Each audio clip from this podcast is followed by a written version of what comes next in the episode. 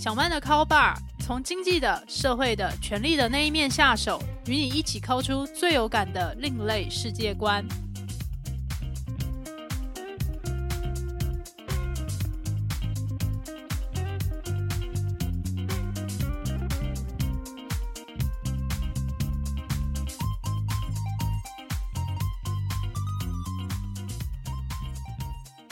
Hello，各位 bar 友，欢迎光临小曼的 Call Bar，我是霸主陶小曼。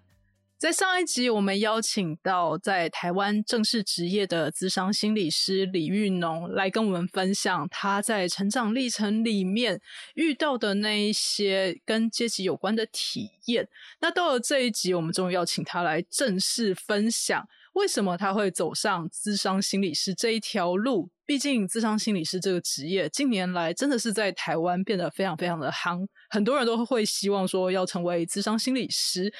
但是对于咨商心理师的这个训练的历程啊，或者是说，哎，是不是真的有这个下定决心的觉悟？可能大家其实有时候都还在摇摆状态。那所以说我这边就非常好奇，为什么玉农他会从一位原本在就读外文的人，到他会想要投入一个算是不太一样的专业领域里面？那请玉农分享一下，为什么你会想要立志成为智商心理师？这是一个怎样的契机？嗯，小曼好，然后爸友们大家好。呃，其实我从外文转行到智商心理的这个转折点是发生在十多年前，就是我是在大学四年级那时候参加了台大的交换生考试。那呃，大五那一年我延毕。去美国西岸的一个大学当交换学生，因为台大有很好的奖学金嘛，所以我不用负担这个经济上的压力。那当时在那个学校，我选修了一些我过去在台大没有修的心理学相关的课程，包括社会心理学啊、发展心理学啊，还有学校的咨商中心举办的一些 workshop 或或是一些 seminar。然后这个 seminar 通常会连带着一些在当地社区的服务经验。包括呃，我记得我当时就是去了一个叫 HIV Alliance 的机构，然后在里面跟呃帮忙这个装装用这个艾滋带源者需在从事性行为的时候可能需要的一些啊保险套啊，或是清洁工具的这个一个 health kit 一个一个袋子，然后也去街头帮忙发过这个干净的针头，所以我觉得是因为。主要是因为有那一年交换，然后可以离开大文系呃外文系的视框，去接触其他学科，然后在接触其他学科的时候，又可以亲身接触到非常具体的实物上的这些内容，我才会开始意识到，哎，可能助人工作也是一个生涯可以发展的选项。可是当时助人工作。智商心理、心理治疗这样的职业在台湾是非常非常，呃，小曼当时有听说过吗？我我想应该是没有，吼，对不对？那时候我是有印象，我在大一入学的时候，就是台大的这个呃校长，还有底下教务长之类的这些呃官员们的发言，就会说哦，如果大家觉得自己有哪里过不去的话，台大的这个健康中心里面是有咨商心理师这样的资源，请各位同学来预约，希望可以来排解各位在学习、生活、感情上面的各种的疑难杂症，然后我。就哦，原来有这个东西，但是我当时了解了解，谢谢小曼补充。那我觉得小曼再补充，就带回一个很重要的一个历史脉络，就是台湾的心理师法是在二零零一年才通过的。那我跟小曼都是在零四年进入台大，所以换句话说，零一年才通过的心理师法，然后到零四年之间，其实只有两三年的时间。那这两三年的时间，呃，我们在当大学生的那个时候，心理咨商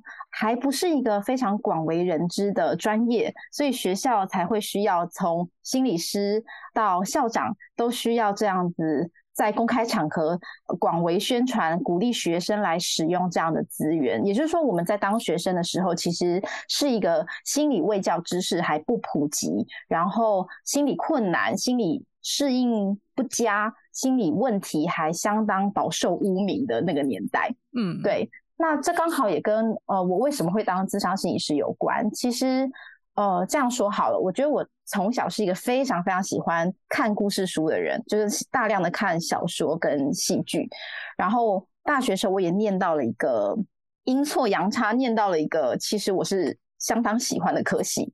然后我就发现文学作品当中、戏剧作品当中处理了很多跟人性和人的受苦经验有关的部分。然后文学作品和戏剧经常对人性的幽微处有很深刻的洞察跟描绘。可是，呃，外文系带领我们阅读文本的方式，经常到最后给我一种飞到外太空，把人类的经验变成一堆符号在解析的这一种。走火入魔的感觉，都就是这个文学作品在外文系的读法里面，最后变成一个跟现实的经验有点脱节的这一种状况。所以我那时候在想说，这个世界上有没有除了文学以外，一个更科学、更有章法的，可以处理人的痛苦的学问？这是呃二十出头的我在想的事情。那之所以会对痛苦这件事情感到好奇，或有有 investigation 的这个欲望，其实也跟我自己的经验有关。因为我在上大学的那那四年期间，呃，我我我印象中，我觉得我是相当 lost，相当迷惘，而且呃过得不是很舒坦的。可是这个很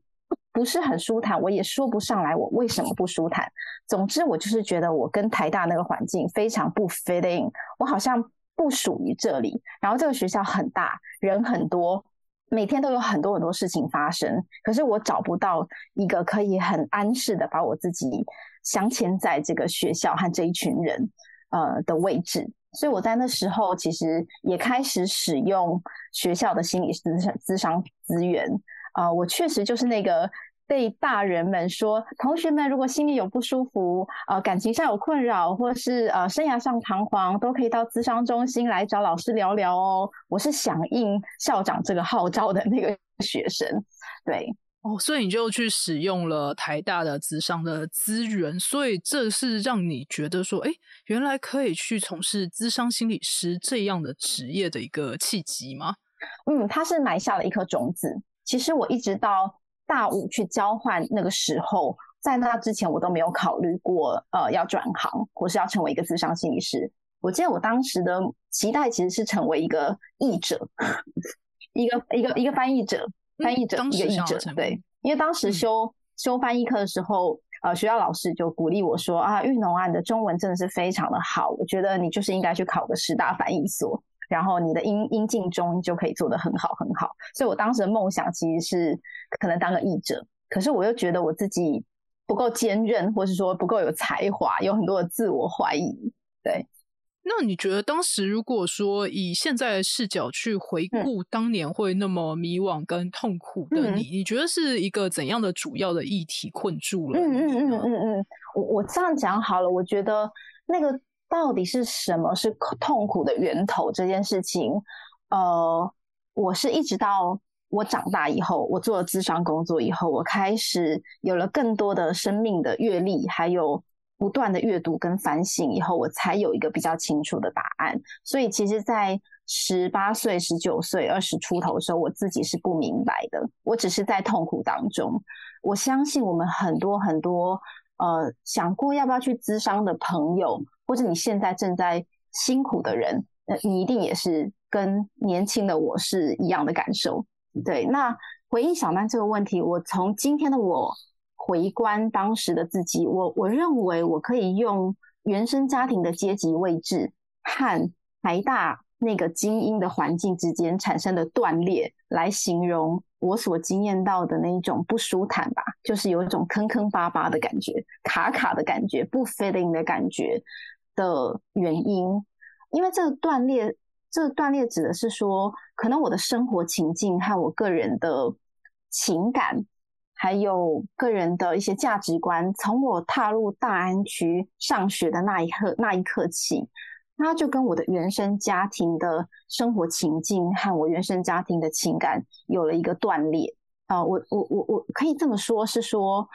呃，如果我不曾踏入大安区。那么我的生活经验和我的价值观就会是跟我的小学和国中同学同样的一个生活世界一路延伸发展。可是因为今天我离开了我生活的我的原生家庭的场域，我进入了一个不同阶级的场域，这之间就有一个断裂嘛。那那个断裂本身，呃，就会带来一种情感上的跟认知上的一种不协调感，对，然后也会呃开始觉得比较无所适从。在跟朋友、跟同学、跟同学来往啊，跟师长来往啊的这个过程中，都不太知道要 follow 怎么样的呃一套准则。对，哎，那你说？对，就是在所谓人的应对进退上面，会觉得说，哎，好像哪里卡卡的。然后那时候没发现卡卡的原因是来自于社会阶级的不同的这个生活经验跟状态。那你觉得说，哎，现在是不是可以想出一个好像具体的例子可以跟我们分享？嗯嗯嗯嗯，谢谢这提问哦，确实有非常多。呃，现在回想起来非常搞笑的小例小故事，这样，那我真的就举一个就好。就我记得我十六岁刚去呃班区上学的时候，高一上学期，然后我们班是一个，我们班是附中少有的男女合班，然后我们班是一类组，就是社会组的呃一个班级，有三十六个男生跟十二个女生，就就很有趣的一个比例。然后呢，我们的导师是一个啊。刚从师大附中的国中部被提到高中部的一个有留美背景的外文系主修的一个这样子的一个年轻老师，同时也是一个年轻的妈妈。那我在想，应该呃跟他自己是一个年轻的母亲，还有他自己的家庭背景有关。他比较重视卫生环境，所以他就对我们同学。把那个扫除用具随意的摆放，感到非常的不满。那他就开始规定大家说，呃，扫除工具工具一定要摆在某一个特定的位置，然后使用以后你要把它按照一个什么顺序摆放。这个拖把跟扫把还有笨斗不能够交错的放，要循序渐进的放。他有他的想象，这样对这个班级治理。可是这就引发我们同学非常非常大的反弹，大家好讨厌这个老师哦，大家觉得他他简直就是一个管家婆，然后把我们当国中生一样管。但我们已经是高中生了啊，而且我们是强调学生自治、闻名全国的师大附中，我们怎么可以被你这样摆布呢？于是同学就在他的背后说尽了他的坏话，然后还嘲笑这个老师。可是没有一个人能够清楚的让老师知道。呃，学生期待大家真正的不满在是没错，没错，大家还是表面上循规蹈矩，然后乖巧听话，按指令办事。那我看到这个状况以后，我就觉得非常不解，我非常非常的困惑。因为同学，你们为什么在老师面前微笑，可是你们转过身来是批评老师？所以我后来就想说，我也很不赞成老师这个做法，我觉得挺蠢的。我就写了一张字条给他，我就在上面写说：，呃，我们是以学生自治为诉求的师大附中，然后我们已经高一了，知道怎么自己管理自己的环境，请老师不要再把我们当小学生管。然后我还签了一个我的自己的名字，然后我就放在他的桌上。结果就有一天，好像是中午午休的时候，这个老师他就轻轻的走到我的身边。微笑的看着我，呼唤我，把我叫起来。然后我隐隐就觉得他的眼角有晶莹的泪水，但是他还是一直憋住，不愿意让泪水掉下来。他就很轻柔的跟我说：“玉农啊，老师看到你的字条了啊，老师知道是你，所以我一点都不生气。”真的，真的，我一点都不生气。然后明明就已经被气到哭出来了。对，然后他就是一直一直憋着他的泪水，按耐不发，然后勉强的笑着看着我，柔声的说：“我一点都不生气。”可是我就非常困惑啊，就是什么叫做因为是玉农，所以你一点都不生气？我我真的我听不懂，我当时完全听不懂。然后我一直是到长大以后，就是出社会以后，当心理师以后，我有一天想起这个经验，我才听懂他那句话在讲什么。他其实在跟我讲的是，就是 You are barbarian，你是一个没有教养的小孩，所以我不想跟你计较。然后我觉得在这个经验当中，我就呃，我后来回观回去看这个经验，我就发现这里面有非常多中产阶级跟劳动阶级的文化差异。因为在我们的在劳动阶级的文化里面，在我的家庭教养里面，在我国中国小同学和老师们相处交手的那个环境里面，我们根本没有这么多的修饰。呃，我们的老师跟同学之间可以用台语交谈，有时候还有脏话互骂，这都是可以被接受的。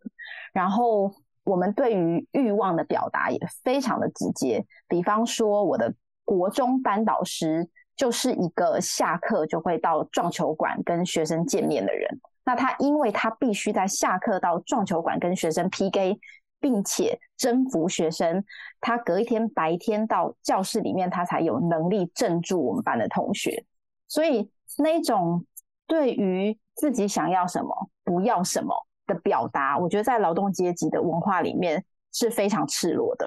对，就不会有像这个老师这么间接的表达。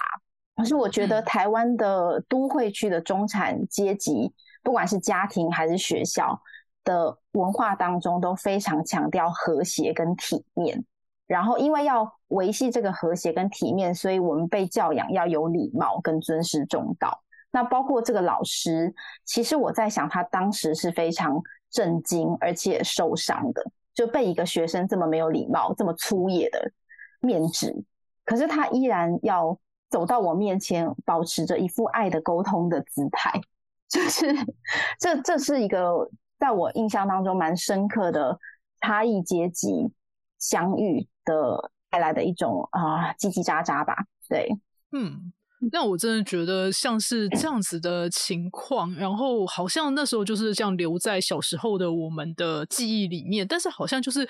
一直没有办法去翻译出来说，哎，里面的背景含义是怎样？那也真的是因为运动最后。成为了这个正式职业的智商心理师，所以就说，哎，你有很多的这个呃学术的知识背景，还有实地的经验，可以去回头去分析这些成长历程中发生，呃，无论是它是很有趣，或者是我们这样仔细想来，就说，哦，原来这是来自一个阶级差异的表现。嗯那你觉得说，在这个就是成为智商心理师的这个过程，以及跟这么多的个案接触，还有呃。呃，跟他们聊过之后，那你觉得你有学习到哪些？你觉得哎，现在很重要的事情？那你又如何去消化这一些学习的经验跟你的情绪呢？嗯嗯嗯嗯嗯嗯，谢谢你这个提问。嗯，我我我觉得，我发现我在不管是在整理自己的生命经验，然后听朋友的，包括像小曼的生命经验，还是在智商的现场听案主的生命经验，我都觉得。呃，我们的受苦经验都和环境脱离不了关系。那这么讲是说，我有时候我觉得，呃，人会受苦，是因为人生活在一套由集体和社会建构出来的叙事 narrative 当中。然后我觉得这套叙事，它有时候其实是一个虚构，就是英文当中的 fiction 嘛，虚构小说那个字。然后人会受苦，通常是因为他所经验到的。正在发生的现实就是 reality，跟他所听闻的、跟相信的那一个 fiction 啊虚构之间其实是有落差的。然后我我我觉得这样讲可能很抽象，好像在写什么什么文本理论这样子。我觉得就举一个举一个简单的普遍的例子好了。这这不是我的个案，这可能是一种很普遍的呃社会观察跟现象。就假如说。有点连接到小曼刚刚分享的，在中产阶级的呃次文化当中，我们会不断不断的追求要青出于蓝，然后要要追求一个成功的图像。可这个成成功的图像其实是流变的，随着随着社会经济政治条件，随着啊随随着外部的环境而而有所变迁这样子。我我举个例子，假如说有一个有一个台台大毕业生好了。然后他在学校，我不管什么科系，他在学校就是学了一堆知识，还有学习到知识精英看待人生的视野。然后他同时也内化了台湾社会的主流价值，投射到一个台大毕业生的眼光。他认为他自己就应该在几岁的时候，在怎么样的单位担任什么样的角色，有一个什么 title。发挥了多少影响力，然后在哪边买房子，开怎么样的车，月入多少多少。就我相信这个非常常见，对吧？嗯，对，没错。其实。对这件事情也是会让我想到，就是就例如像是我现在，其实我的小学的班毕业的班级，现在还会举办同学会。那从呃从小学毕业，然后比较有阶段性的划分，就是高中的那一次同学会，以及。出社会后一两年有一个同学会，哎，上大学的时候也有出社会，然后再来有一次就是非常指标性的，就是上一次的总统大选的那一次的同学会，然后一个将近四十个人的班级还可以再重新回去，大概二十六个人。那这二十六个人在那里面其实就开始比说买房买车，然后其实里面大概除了。大概有三个人，就包含我现在是在海外生活，然后呃，三个我们这三个呃，其实都是女性，然后就是生理女异性恋，然后呃，在国外生活。那我们呃，可能就是在一个已婚但是没有小孩的状态，但是那个现场里面真的就是我们是约在亲子餐厅，然后就旁边就是小孩子在呼叫奔跑，然后其他待在台湾的同学们。嗯，另外有三个人，他们就是单身未婚，但其其他人全部都是已婚有小孩，然后开始在聊呃教养啊，然后孩子啊，然后比工作啊。那我印象蛮深刻，就是当年在争取舞蹈表演要站在中央的。美女，然后她就直接秀出手上的这个呃，因为一般来讲就是，譬如说就直接秀出手上的订婚的那个戒指是特别带来，因为结婚戒指跟订婚戒指有些有些人会讲究一点，会把它分开。那订婚戒指通常就是钻石最大那一颗嘛，然后他就说来两克啦，然后我就。然后下一秒就是放他的豪华结婚影片给大家看，然后我就哦好火力展示，所以 我会觉得刚刚玉荣讲的说，哎，其实我们的这个呃，譬如说当下我并不觉得受苦，但是我知道他在火力展示，他在比较些什么，然后我可以很明显的感受到。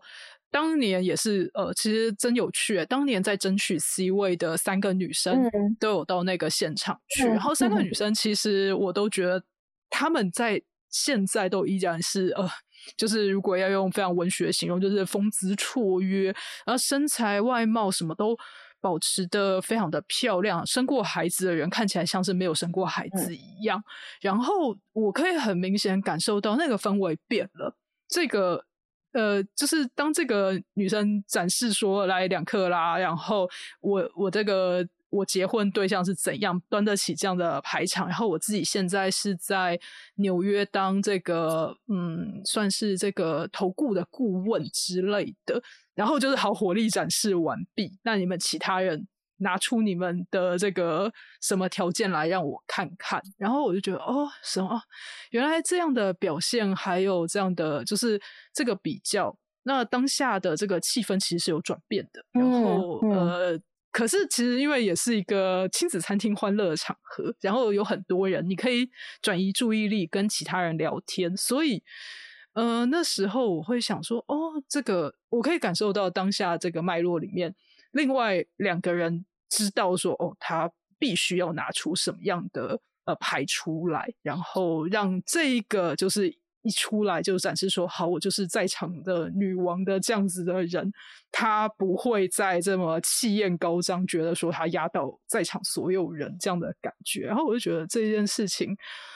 好像是一个，因为对方要说他已经到达一个更上层或顶层社会的位置嘛，可能比较接近，但是我也觉得。并不完全是，但是他这么急于要这样的展示，就是青出于蓝，嗯，符合所谓中产阶级的这个文化，然后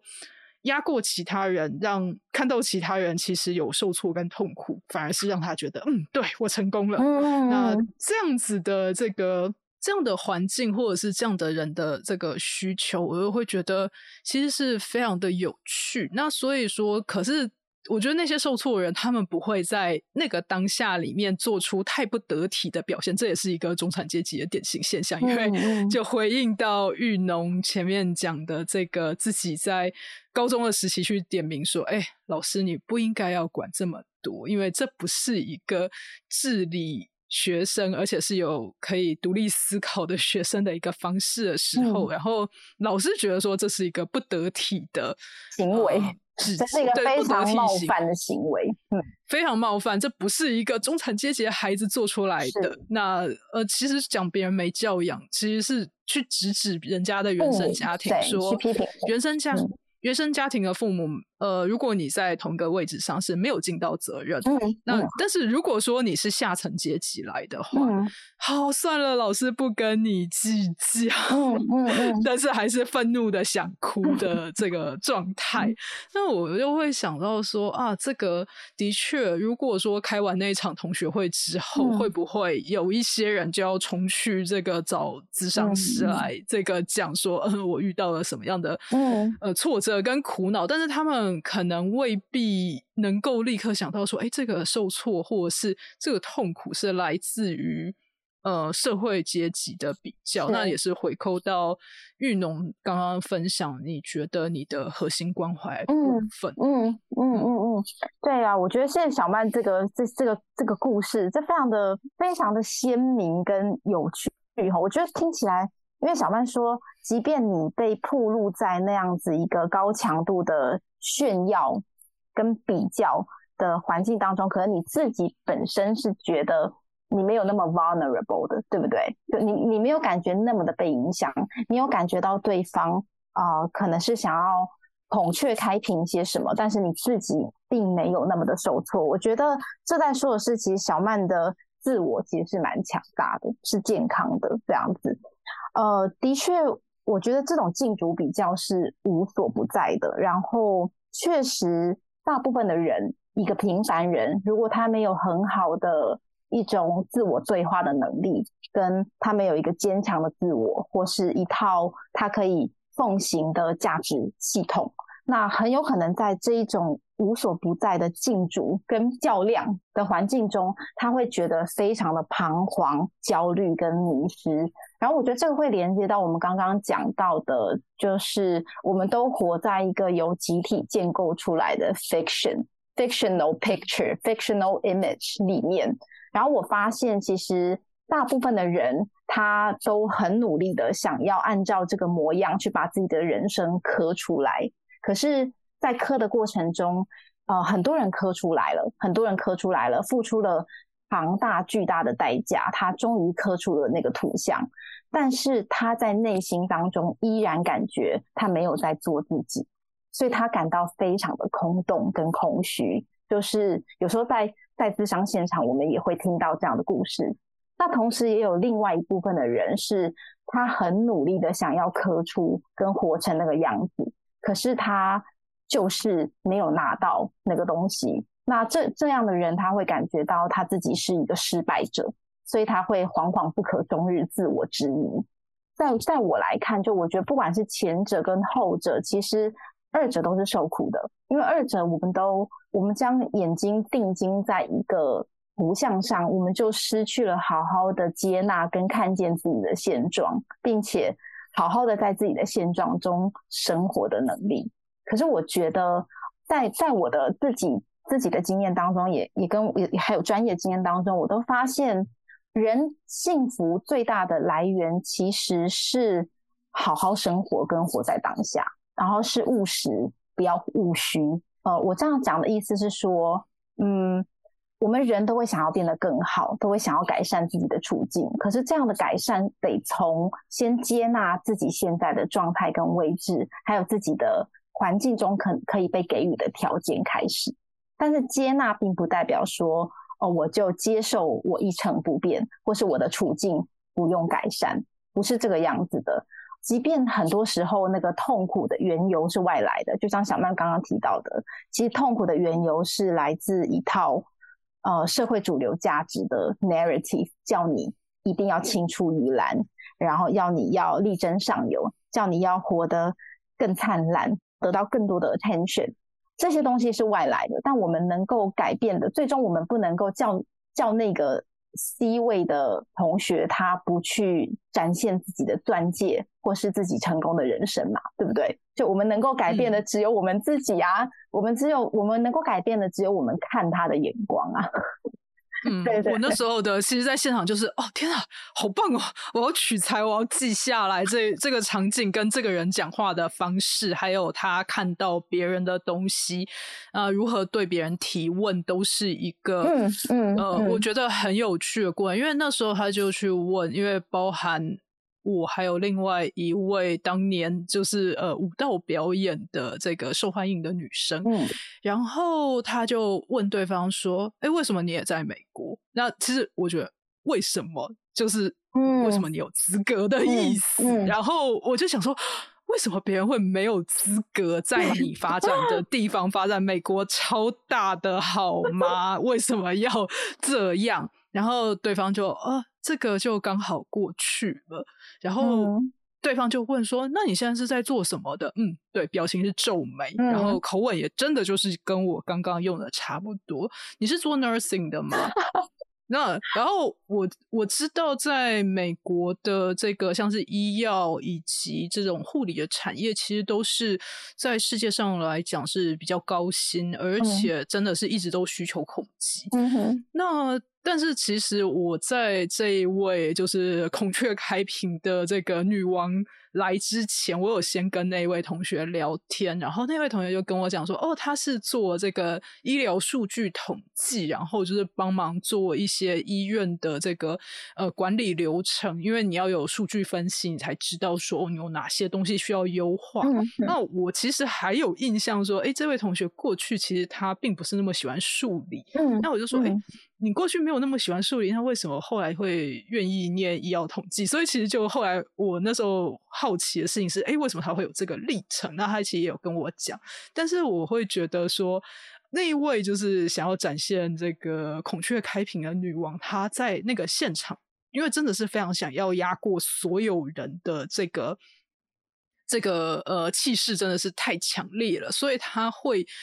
自动去带入，那当然也是他见见多识广嘛。他做这个投顾业，他也知道说哦哪边地方比较赚钱，然后有哪些产业是比较。欢迎呃外来者，甚至是移民也一起投入进来的，所以他就很快把对方是不是带入这个角色。那如果说他可以，这个人他就是进入他可以带入的角色，他就觉得哦不用问了，我已经确认我的地位稳固。那所以说那时候我就想说，天啊，小学的同学会居然可以发生这么精彩的比较，来来来，让我这个 记下来，然后未来取材或者是无论是写小说或报道文学，应该都可以这个用到。吧，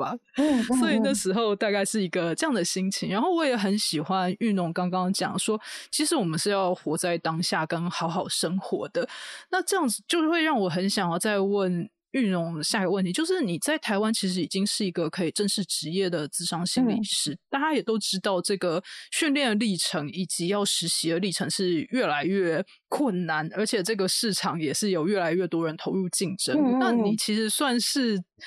在当时已经可以在这个业界站稳脚步的人，那你为什么会想说，哎，那我接下来你想要出国去攻读博士班？嗯，那你是为什么会想要下这个决定？然后后来读的是社会工作？嗯嗯嗯嗯。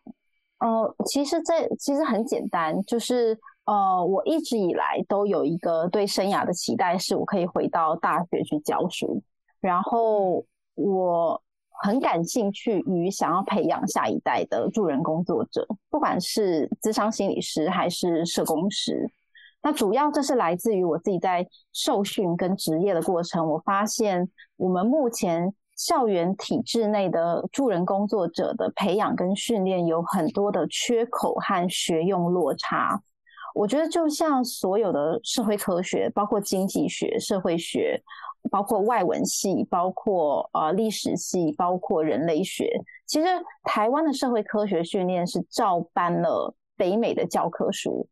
然后智商心理学和社会工作都是应用性的社会学科，就它其实是一个技职学科嘛，它不是一个原理学科。那我们也照搬了北美在啊战后到上个世纪末所发展出来的一套成熟的训练模式跟成熟的知识体系。可是台湾和美国这两个国家，如果两个都是国家，哦，它是有非常巨大的社会文化、政治、经济结构上的差异的。对，那在这个差异当中。我们在学校教学的内容，跟我们给予学生的一个关于心理专业的未来的工作的这个图像跟想象，其实都跟学生在呃社会现场跟田野当中遇到的真实的处境有一个很大的断裂。然后这些就会牵涉到，那我们到底要怎么去改良学校的呃教育？然后我们在做教育训练的时候，要教学生什么？学生应该学到什么？出社会领照当心理师之前和之后，可能需要培养出什么样的能力？甚至包括我们在跟案主工作的时候，案主怎么样的行为、怎么样的亲密关系、怎么样的亲子关系，是被视为是健康的、成熟的，还是不正常的、不成熟的？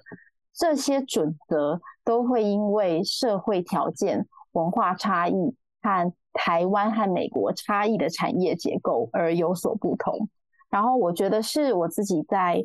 啊念书受训的过程到职业的前面的那几年，我经验到一个非常大的这种学院跟社会田野之间的断裂。那我就特别觉得需要有人去生产实用跟贴近社会田野的知识，然后需要有人在教学现场去。啊，启发我们下一代的助人工作者成为一个比较有反思性的工作者。然后我觉得这好像也比较能够扣回，其实我非常喜欢，但是没有缘分继续延续的我的大学的本科外文系的学习。嗯，哦，所以你想要到一个就是使用英语系的地区或者是国家，然后在这个呃产业链里面已经。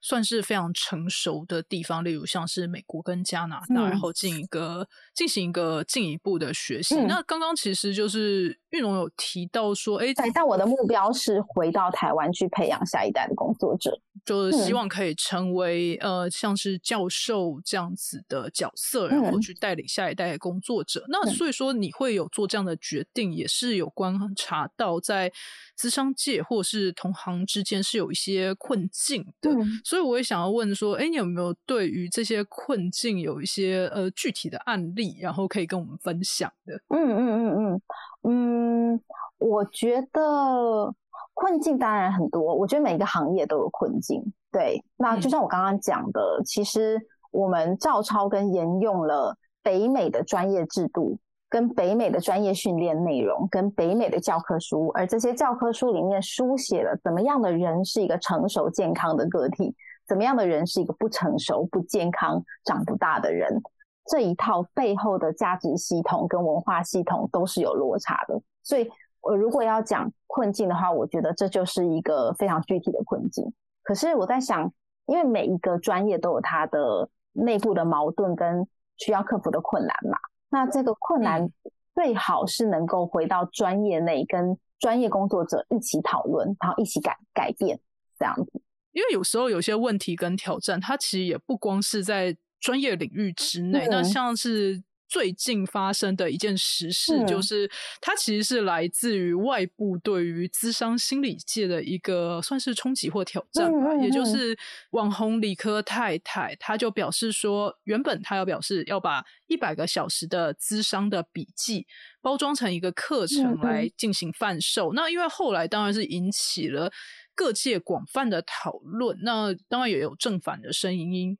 正面的声音，也就是譬如说，他们就觉得。去分享一个心路历程，让没有进行过智商的人大概知道说哦，智商是怎么一回事。然后可能也有一些是理科太太的粉丝，就对于哦，他为什么要去智商，然后他有什么问题，然后在这一些内省跟对话过程中，到底有怎么样一回事？然后大家对于他的历程好奇，可能就是想说，哎，我就买一个线上有声书的方式去买这个。是，但是智商心理界就会觉得说啊。哎，等一下，你们有心理问题，应该是来求助专业吧？怎么会是去看一个一百小时的智商笔记呢？我的受训历程跟学习历程早就超过了一百小时，不知道多少倍了。那为什么大家不来询问专业智商心理师，要来问一个非专业的网红呢？那所以在这个正反交锋下，最后的结局就是，呃。一开始是课程平台说，哎，我们可以接受退费。那后来是理科太太就说，他就不做这个集资的计划了，他会把这一些原本要做的内容就变成像是 podcast 的形式分享出来。所以这个呃议题到这里的发展是告一段落。但是我会很好奇。玉农身为一个呃，就是业界人士，那你是怎么看待这件事情？然后你有怎样的想法？嗯嗯嗯嗯嗯，谢谢小曼带写了一个这么及时呃呃的话题哈。然后我觉得这个这个议题也确实啊，是它带出了智商心理啊专业，还有心理治疗专业这个非常年轻的学科跟专业，在社群媒体年代。需要去重新整理自己的步伐，跟面对新的时代挑战的一个啊，我会觉得是一个时代性的一个变迁的小危机这样子。那我我觉得我我很乐意回答这一题，然后我我更想要从一个不只是一个智商心理师的视角，呃，还是一个呃社会学跟人类学的凑热闹的爱好者。就我我我我不敢说我是学徒，不敢说我是有专业训练，但我凑热闹。然后也是一个过去是认真的学过西洋文学史这样的大学毕业生的这种多重学科的视角来看这件事情，这样可以吗？嗯，当然没有问题啊。好啊，好啊。嗯，我觉得其实理科太太开始卖智商笔记这件事情，我感到一点都不意外。然后我觉得我们啊，心理治疗师或是心理卫生工作者，应该要更早的料想到这一天会到来。那我这么，我之所以这么讲，是因为我觉得台湾大概从两千零六年嘛，零八零七年开始，Facebook 在台湾啊登台，然后我们进入了一个社群媒体年代。呃，我们一二零一四年的时候，迎来了由社群媒体动员出来的一场亚洲最盛大的社会运动，叫做太阳花学运。之后彻底了改变台湾近十年的政治结构。然后我大概观察到是在。一五年开始酝酿，一六年左右，跟我同一个世代的啊新手的智商心理师或是临床心理师们，开始成功的透过社群媒体，让台湾的民众更密切的关注到心理健康，而且认识到原来有一种叫做心理咨商的服务，可以帮助民众，帮助我们一起面对和解决我们在生活中。在关系里面遇到的那一些啊难以启齿、不足为外人道的困难，然后我们透过心理咨商，我们可以有机会让我们的生活过得更好。这一些啊认知或这一些我们叫大众的 awareness，其实我认为它是近十年才有的一个一个 trend，一个潮流。嗯，那也就是说，我觉得咨商专业和心理治疗专业之所以可以走进大众的视野，跟为民众所知，而且大大的提高使用率，这个是相对于我刚刚分享到我当大学生的时候，台大学资中心是门可罗雀的，是生人生人真的是很不一样。对对对，门可罗雀，这是非常大的差异。所以我觉得我们咨商心理师。啊，精神科医师，然后临床心理师，我们心理健康专业工作者能够拥有今天的这种高关注度，其实是拜近十年的社群媒体所赐。对，那我自己在这几年其实观察到，越来越多的专业知识和技术人员都摇身一变，有了网红的兼职身份。这当中还包括医师，我们有很多医师网红。那也就是说，我觉得专业知识它越来越被拿到荧幕前，而不是藏在帘幕后。然后我自己观察到，我觉得包括我自己，虽然在啊高等教育念博士班，但是我觉得 YouTube 呃逐渐的取代大学的教室和 lecture，成为知识传播跟学习跟人们自学的主要的渠道。然后小曼有自己的自媒体，这个自媒体也跟过去那种传统媒体不一样。但现在的人越来越多仰赖自媒体作为新闻跟消息的来源管道，嗯，所以我觉得我们其实正在经验一个去中心的时代啦，就去中心化的时代。然后这个去中心的中心，它指的其实是体制，体制啊，英文是 institution 嘛，嗯啊，这个去中心指的是。体制在人们心目中扮演的这个权威的位置，以及体体制背书的一切专业知识跟权利，其实都正在消弭，或者说正在啊，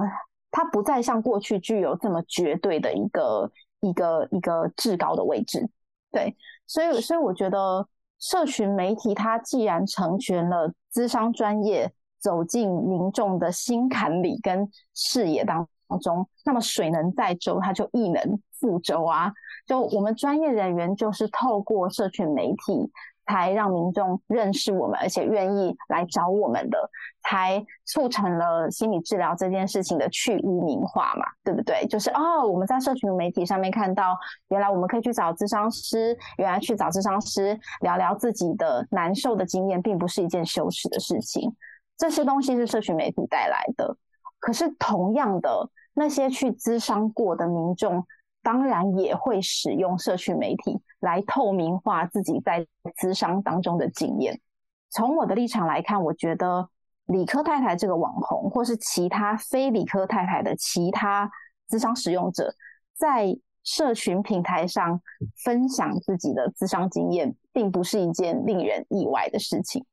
所以，我我觉得这边的我我们关注的焦点就不应该。只是停留在心理治疗应该长成什么样子，不该长成什么样子，我们反而应该要往更深一层去探究，去自己问自自问自己：如果社群媒体变成人们生活和生产的主要空间以后，它会挑战到很多我们既有的体制，包括智商专业、心理专业、精神科专业，还有常规啊，包括谁有资格。讲出来讲些什么？没错，没错。谁有资格出来为某一套知识系统背书？对，所以，所以我觉得，我我看到的这个理科太太事件里面，我认为社群媒体带来的去中心化、带来的体制的瓦解，才是这个问题的核心，倒不是心理治疗到底应该长成怎么样，不该长成怎么样子。嗯，那既然我们看到这么多的专业人员都在利用。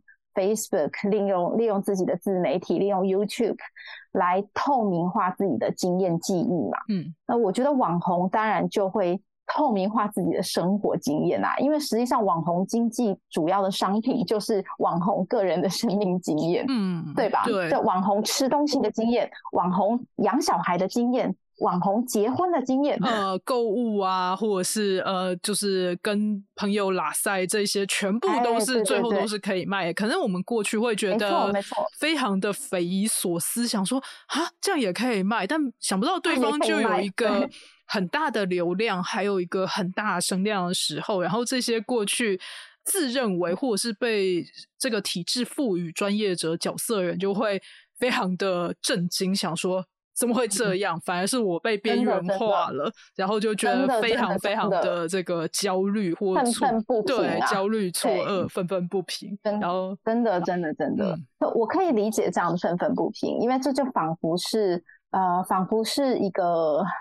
好像一觉醒来就那个天地变色这种感觉。不过现在我觉得大家可能也就是非常追求跟向往这一种天地变色的感觉，就像说，哎，为什么过去大家在呃，就是大家喜欢的这个成功名人故事是有流变的题材，然后现在大家向往说，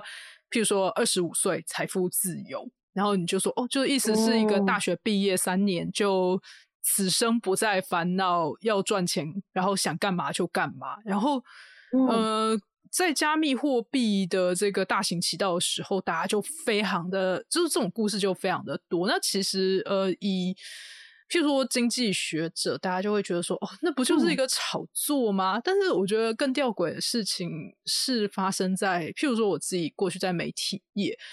大家会觉得说。你如果要去访问一个投资理财的趋势的话，都已经讲到趋势了，那应该经济学者应该要出场吧？因为投资理财你要选对项目，真的是跟大时代跟大环境有关。但是那时候，财经媒体的编辑才是直接告诉记者说，你不可以主访经济学家，除非这个经济学者是美国联准会主委。或者是央行总裁，这样子你才可以给他一个主访。其他经济学者，你通通都要把它当成一个背景叙述，然后再找两三个投资达人来讲说，你现在去买什么就会赚大钱。就是大家想要一个立竿 见影的成果，然后到了大家想要一个 quick fix，对对对。然后网红的时代，大家又可以说，哎，网红现在说了。呃，什么事情，好，立刻就有即时新闻来 follow，或者是他的粉丝立刻就知道，然后大家也立刻就去吹起一个呃社会的动员。例如，就像是之前虽然跟这件事不太有关系，譬如说伯克莱的清洁阿姨，她到底是拿了一个怎样的工作契约，然后社会上觉得她受到委屈了，开始去出征，说哎，雇佣她的企业亏待了她。那后来因为当时，但是当事人他。可能没有料到说，哦，原来社群网络的时代会让他本来期待的事情，可能就是哦，他希望可以拿回所谓的合理的这个报酬。那他就觉得这件事情他的公道已长。可是我觉得这个社群时代就变成大家都有机会发言的时候，他就会指导你说你该做什么。就像理科太太，有很多人说她该做，她不该做什么。然后这位伯克莱的扫地阿姨，大家就会觉得说：“哎，你看我们社会声量帮你出征，那你现在就应该要告倒这一个黑心企业为止。”那可是这可能跟呃阿姨她本她本身她本身的需要需要想要，还有她真正想要做的事情是那个不一样，对是。不干呃，这不干别人的，这其实可以说不干别人事。但是你已经借用别人的呃这个声呃声音来达成你的目的了，但是别人就会希望你做更多，而且是做到极端或者是极致。但嗯嗯，这里面好像也有一种，就是说，当在社群年代，人人都可发声，人人都有声音，虽然这个声音不见得有流量的时候。嗯，我们很多时候会把自己的欲望投射在我们在网络世界里面看到的一个人事物跟一个故事里面。嗯嗯，真的，所以说，我觉得这也是为什么现在其实大家很多人最后还是要去求助这个智商专业，因为你在网络上，嗯，这个时代也会变成说，呃，虽然号称去中心化，但它形成新的中心，因为网红登高一呼。万人响应，那你多中心，你 在呼唤叫破喉咙，没人甩你，因为你没有流量。是，那所以说大家就回到了这个咨商室里面去跟心理咨商师告解说，为什么都没有人想要理我，或者是为什么没有人想要倾听我觉得重要的事情？我觉得这也是一个。现代社会里面，我觉得很有趣的现象，所以也真的是非常期待玉农未来的这个研究以及社会阶级，还有下一代的这一群助人工作者，可以学习到更广泛的知识，以及有一个更广度的生活体验吧。嗯，确实如此，就是我们就是正在经历一个很快速的科技的。啊，革命嘛，几乎是五年一代的这样子的一个快速的变迁。然后，我觉得确实在在资商现场，因为资商现场其实是一个人与人的实质的现场。可是，我们越来越多需要在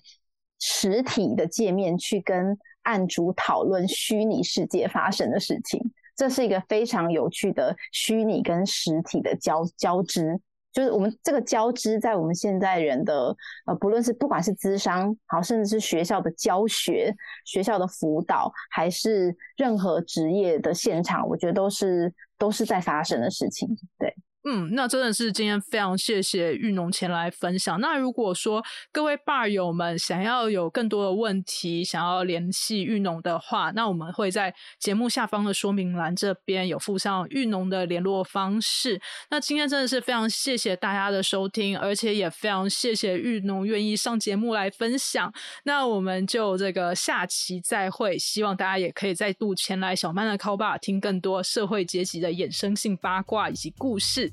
那我们就下期见喽拜拜。拜拜。